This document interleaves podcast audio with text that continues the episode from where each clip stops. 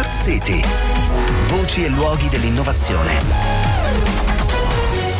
Di Maurizio Melis.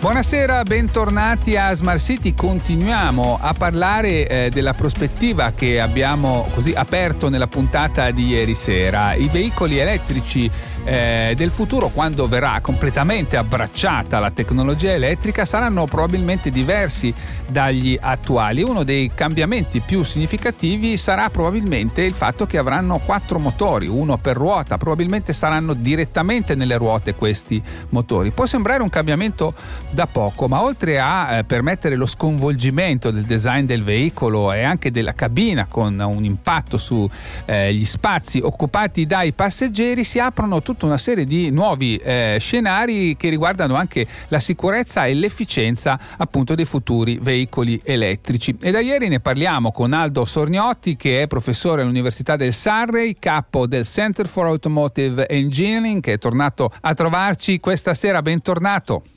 Grazie, buonasera. Allora, senta, voi avete appunto studiato cosa si può fare con quattro ruote indipendenti e eh, abbiamo anticipato ieri sera che ci sono importanti scenari che si aprono sulla sicurezza. Perché? Con motori multipli, in particolare con motori eh, eh, indipendenti sul lato di destra e di sinistra della vettura, è possibile controllare la forza di trazione, quindi la forza che lo pneumatico esercita sulla strada tra il lato di destra e il lato di sinistra della vettura. E quindi è possibile controllare la sterzata della vettura usando i motori elettrici, usando la powertrain. E questo grado di libertà... non facendo girare le ruote, ma cambiando la forza che esercitano le ruote. Esatto, esatto. Mm. E, e, e quindi è possibile attuare questa azione di controllo continuamente. Sulle auto convenzionali una simile azione di controllo è attuata solo in condizioni di emergenza attraverso il cosiddetto sistema di elettronico di controllo della stabilità, che agisce sui freni, ma i freni ovviamente fanno rallentare la vettura. Invece con i motori in wheel è possibile attuare questa azione di controllo con continuità. L'azione del guidatore sullo sterzo è continuamente aiutata dal controllore che controlla la forza di trazione ecco, sui come si, angoli. Come si traduce questo in termini di sicurezza? Ci aiuti a capire con un esempio magari? Beh, ad esempio, in termini di spazio di frenata, mm. le soluzioni di motore installato all'interno della ruota possono dar luogo a riduzioni degli spazi di frenata tra il 5 e il 10%. Eh, questo perché l'attuazione eh, della coppia da parte del motore in guida è molto più veloce certo. che eh, eh, il controllo della coppia frenante attraverso i freni idraulici tradizionali. Eh. Eh, un altro esempio e in, in, in curva l'accelerazione laterale massima che un veicolo con motore in wheel può sostenere Prima di e normalmente dal 2 all'8-9% direi in ecco, media su queste, veicoli queste percentuali valutati. si traducono in numeri di incidenti cioè evidentemente no? se lo spazio di frenata è il 10% in meno eh, avverranno parecchi incidenti in meno, ecco. Certamente. Forse certamente. anche più del 10%, perché insomma uno normalmente frena un po' prima di andare a sbattere. Senta, ancora più sorprendenti sono gli scenari che si aprono per quanto riguarda l'efficienza dei veicoli elettrici.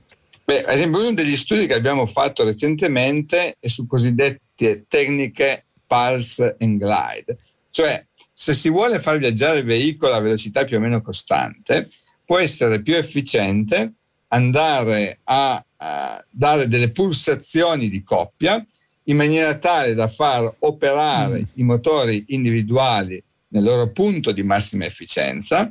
Facendo così il veicolo tende ad accelerare e di conseguenza queste pulsazioni di coppia sono seguite da fasi in cui la coppia del motore elettrico viene portata Bene, a zero. Quindi, per cui il veicolo tende a oscillare intorno alla velocità media di e quindi invece di tenere questi motori sempre accesi, gli date tanti colpetti, li lasciate scivolare fra un colpetto e l'altro i veicoli. Esatto, esatto, ecco, insomma, esatto. Quando si va in bicicletta si fa spesso questa cosa adesso e la si fa spontaneamente, si dà qualche colpo di pedali e poi magari si va per sì, 20 sì. metri. E qui quanto si potrebbe guadagnare di, di efficienza?